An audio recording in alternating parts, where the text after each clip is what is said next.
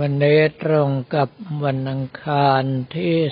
12 ธันวาคม พุทธศักราช 2566 ตรงกับวันพระใหญ่แรม 15 ค่ำเดือน 12 รุ่งนี้ก็เริ่มเป็นเดือนอ้ายแล้ว สำหรับวันนี้มีบางเรื่องที่อยากจะพูดถึง เรื่องแรกก็คือได้ยินพระรูปหนึ่งที่จังหวัดลบบุรี ท่านเลี้ยงเด็กกำพร้าไว้ประมาณสองร้อยคน แล้วชักชวนญาติโยมให้ช่วยกันทำบุญ ด้วยการสร้างที่พักให้กับเด็ก แล้วก็ช่วยค่าอาหาร โดยที่บอกว่าดีกว่าการสร้างโบสถ์สร้างศาลาหลังใหญ่ๆ ซึ่งมีประโยชน์น้อยกว่า ตรงนี้พวกเราต้องระวังให้จงหนัก การบอกบุญไม่ว่าท่านเองจะมีวัตถุประสงค์อะไรก็แล้วแต่ อย่าให้กลายเป็นว่าเราบัญญัติในสิ่งที่พระพุทธเจ้าไม่ได้บัญญัติ เราเพิ่มเติมในสิ่งที่พระพุทธเจ้าไม่ได้เพิ่มเติม เพราะว่าทานในพระพุทธศาสนานั้นนอกจากระดับล่างๆแล้วด้านบนก็คือสังฆทาน วิหารทานและธรรมทาน โดยเฉพาะถ้ายกธรรมทานออก ท่านว่าถวายสังฆทานเป็นร้อยครั้งไม่เท่ากับสร้างวิหารทานหนึ่งครั้งคำว่าวิหารทานในที่นี้ก็คือการสร้างถาวรวัตถุที่มีลักษณะเป็นที่พักที่อาศัยในพระพุทธศาสนา อย่างเช่นว่าโบสถ์วิหารมณฑปศาลา หรือกุฏิที่พักเป็นต้น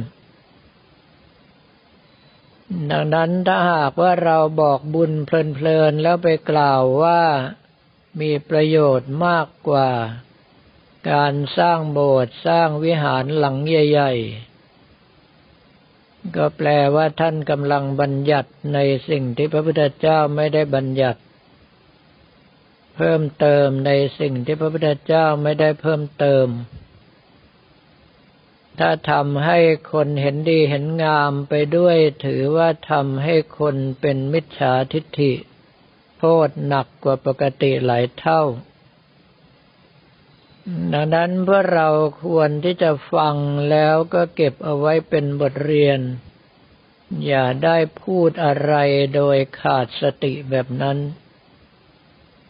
ต่อให้ต้องการให้ญาติโยมเขาบริจาคช่วยเหลือตัวเอง เราก็ไม่ควรที่จะกล่าวอะไรซึ่งเป็นการตู่พระพุทธเจ้า อีกเรื่องหนึ่งก็เจ้าเดิมๆซึ่งมีพระบางรูป ให้สมญาท่านว่าเป็นเทวทัตของยุคปัจจุบัน งานนี้เล่นใหญ่ ถึงขนาดกล่าวว่าอาณาปานสติกรรมฐาน เป็นมะเร็งร้ายในพระพุทธศาสนา เพราะว่าปฏิบัติผิดกันทั้งนั้น ซึ่งตรงนี้อันดับแรกเลยอาณาปานสตินั้น ในพระไตรปิฎก มีมาทั้งในทีคณิกาย ในมัชฌิมนิกาย และในประกรณ์วิเศษอย่างวิสุทธิมักซึ่งบรรดาครูบาอาจารย์รุ่นเก่าๆล้วนแล้วแต่มาด้วยอาณาปานสติทั้งสิ้นเราว่าอาณาปานสติหรือว่าลมหายใจเข้าออก เป็นแม่ของกรรมฐานทั้งปวง ถ้าหากว่าไม่มีอาณาปานสติคอยกำกับอยู่ กรรมฐานกองอื่นๆทำได้เต็มที่ก็ไม่เกินปฐมฌานซึ่งมีกำลังไม่เพียงพอที่จะตัดกิเลสจนถึงที่สุด แล้วหลวงปู่หลวงพ่อจำนวนมาก ก็พิสูจน์ให้เห็นแล้วว่าอาณาปานสตินั้นมีคุณเพียงใด เพราะว่าสามารถสร้างอัปปนาสมาธิตั้งแต่ปฐมฌานขึ้นไปถึงฌานที่สี่สร้างอรูปฌานที่หนึ่งถึงอรูปฌานที่สี่ซึ่งขึ้นอยู่กับวิธีการปฏิบัติ แล้วท่านทั้งหลายเหล่านั้นก็เอากำลังที่ได้จากอาณาปานสติ มาพินิจพิจารณาตัดกิเลส บรรลุมรรคผลกันไปนับไม่ถ้วนแล้ว ถ้าหากว่าเมื่อเราคิดว่าเรื่องของมรรคผลพิสูจน์ไม่ได้ เราก็ดูแค่ว่าหลวงปู่หลวงพ่อท่านใดมรณภาพแล้วอัฐิกลายเป็นพระธาตุบ้าง ซึ่งร้อยละร้อยท่านทั้งหลายเหล่านั้นล้วนแล้วแต่มาจากอาณาปานสติ โดยเฉพาะมาจากสายวิสุทธิมรรคดังนั้นสิ่งที่เทวทัตยุคใหม่ท่านกล่าวถึง จึงเป็นการกล่าวตู่พระพุทธเจ้าและสร้างความเป็นมิจฉาทิฏฐิให้เกิดขึ้นในพระพุทธศาสนา ถ้ามีกลุ่มบุคคลเชื่อถือมีสิทธิ์ที่จะกลายเป็นสังฆเพศซึ่งเป็นโทษที่หนักที่เรียกว่าอนันตริยกรรมในพระพุทธศาสนาด้วย เนื่องเพราะว่าตามที่กระผมอดภาพศึกษามา บุคคลที่ปฏิบัติอาณาปานสติ โดยเฉพาะการสอนว่าอาณาปานสติต้องปฏิบัติเป็นขั้นขั้นสิบหกขั้นด้วยกันนั้น เป็นเรื่องของบุคคลที่คิดเพ้อฝันตามตำราโดยที่ปฏิบัติเองไม่ได้กล่าวถึงไว้ เนื่องเพราะว่าการปฏิบัติในอาณาปานสตินั้น ไม่ใช่ว่าเราจับลมหายใจยาวเป็นอันดับแรก จับลมหายใจสั้นเป็นอันดับสองกำหนดรู้กองลมเป็นอันดับสามระงับกายสังขารเป็นอันดับสี่ นั่นเป็นการพูดแบบคนไม่เคยปฏิบัติ อาณาปานสติทั้งสิบหกขั้น ถ้าท่านจับลมหายใจเข้าออกกำหนดสติรู้อยู่ตลอดเวลา จิตจะค่อยๆดิ่งลึกลงเป็นอัปปนาสมาธิ แล้วทั้งสิบหกขั้นตอนนั้นก็จะอยู่ในลมหายใจเดียว ไม่ใช่ไปแยกทำทีละขั้น ซึ่งชาตินี้ไม่มีโอกาสถึงได้ แต่ก็ยังมีคนจำนวนมากที่หลงผิด แล้วก็ไปทำตามนั้น เพราะว่าส่วนใหญ่แล้วท่านทั้งหลายเหล่านี้เป็นอาจารย์ใหญ่ เป็นนักวิชาการที่มีคนเชื่อถือมาก ท่านทั้งหลายขอฟังคำว่านักวิชาการเอาไว้ด้วย ก็คือไม่ใช่นักปฏิบัติ เป็นผู้ตีความเอาตามตำราเท่านั้น แล้วก็กลายเป็นการศึกษาแบบคิดว่าเป็นเช่นนั้นคาดว่าเป็นเช่นนั้น เหมือนอย่างกับคนที่ศึกษาสูตรในการต้มยำทำแกง แล้วก็คิดว่ารสต้องออกมาเป็นเช่นนั้น ลักษณะสีสันต้องออกมาเป็นเช่นนั้น โดยที่ไม่ได้ลองทำกินเองเลย แต่ดันเอาไปสอนคนอื่นว่าทำแล้วจะเป็นอย่างนั้น ซึ่งบรรดาลูกศิษย์ที่สร้างบุญมาดีพอ หรือมีความฉลาดเพียงพอ ลงมือทำด้วยตนเอง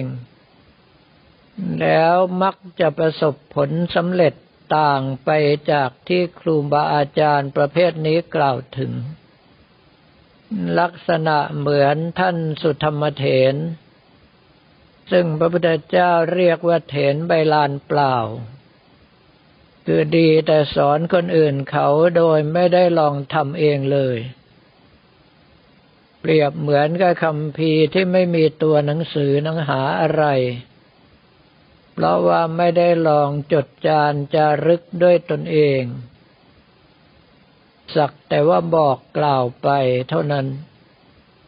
แต่ว่าบรรดาลูกศิษย์ ที่สร้างบุญสร้างกุศลมาเป็นปุเพกตปุญญาตา บวกกับการปฏิบัติที่ตรงเข้าพอดีสำเร็จเป็นพระอรหันต์ไปเป็นจำนวนมาก โดยที่ท่านสุธรรมเถนไม่ได้มีอะไรเลย เมื่อองค์สมเด็จพระสัมมาสัมพุทธเจ้าเห็นว่าวาระสมควรแล้วก็ได้ตรัสเตือน โดยการเรียกว่าท่านใบลานเปล่า ด้วยความที่ท่านเป็นผู้ฉลาดทรงพระไตรปิฎกก็คือจำพระไตรปิฎกได้ เมื่อฟังแล้วเกิดสะดุดใจมาพิจารณาดู ท่านก็เห็นว่าที่พระพุทธเจ้าเรียกท่านว่าใบลานเปล่า เพราะว่าท่านดีแต่สอนคนอื่นเขาตัวเองไม่ได้มีความดีเลย จึงไปขอให้ลูกศิษย์ที่สำเร็จเป็นพระอรหันต์แล้วสอนให้ บรรดาลูกศิษย์ที่เคารพในครูบาอาจารย์ก็ไม่กล้าสอน ได้แต่บอกว่าให้ไปถามท่านน้นเถิด ให้ไปถามท่านน้นเถิดไล่ไปเรื่อย จนกระทั่งไปถึงรูปสุดท้ายที่เป็นสัมมเนน ไม่รู้ว่าจะโบยต่อไปให้ใครก็ต้องรับภาระเอาไว้ เมื่อทดสอบแล้วว่าครูบาอาจารย์สำนึกผิดต้องการปฏิบัติให้ถูกจริง ๆ จึงได้สอนหลักธรรมที่ถูกต้องให้ แล้วท่านสุธรรมเถนก็กลายเป็นพระอรหันต์พ้นจากกองทุกข์เข้าสู่พระนิพพาน แต่กระผมอัตวภาพคิดว่า เทวทัตยุคใหม่ทั้งอาจารย์ทั้งสิทธิ์และคณะ จะมีโอกาสสำนึกผิดแบบพระสุธรรมเถนหรือไม่ ถ้าหากว่ามีโอกาสสำนึกผิด ด้วยความที่ศึกษาธรรมมามาก ถ้าเลี้ยวเข้ามาถูกทางโอกาสที่จะบรรลุมรรคบรรลุผลก็คงมีอยู่ แต่ถ้าหากว่าไม่มีโอกาสสำนึกผิด ยังคงสั่งสอนคนผิดๆให้เป็นมิจฉาทิฏฐิต่อไป อนาคตภายหน้าน่าจะไปได้ไกลกว่าพระเทวทัต ซึ่งจะแสดงความยินดีก็ใช่ที่ จะเวทนาสงสารก็ไม่ได้ เพราะว่าท่านทำตัวเองแท้ๆ เพื่อเราทั้งหลายที่ได้ยินได้ฟังแล้วบางท่าน ที่ศรัทธาเริ่มคลอนคลายคิดว่าตนเองทำผิด ขอให้ดูหลวงปู่หลวงพ่อครูบาอาจารย์ของท่านด้วย ที่ท่านทำถูกแล้วมีผลในการปฏิบัติรองรับอยู่ ดูหยาบหยาบก็คือว่ามรณภาพแล้วอัฐิเป็นพระธาตุหรือไม่ ถ้าหากว่าครูบาอาจารย์ของท่านมรณภาพแล้วอัฐิเป็นพระธาตุอย่างน้อยก็สามารถรับรองได้ส่วนหนึ่งว่าท่านปฏิบัติดีปฏิบัติชอบแล้ว ส่วนท่านที่สอนเราไปอีกทางหนึ่งก็ให้คิดเอาไว้ก่อนว่าน่าจะสอนผิด ขอให้อยู่ในลักษณะที่ว่าตัวใครตัวมัน ในเมื่อกรุณาสงสารแต่ไม่อาจจะช่วยให้เขาพ้นจากกองทุกข์ ก็ต้องอุเบกขารอดูว่าอนาคตของเขาจะเกิดอะไรขึ้น สำหรับวันนี้ก็ขอเรียนถวายพระภิกษุสมณเณรของเราและบอกกล่าวแก่ญาติโยมแต่เพียงเท่านี้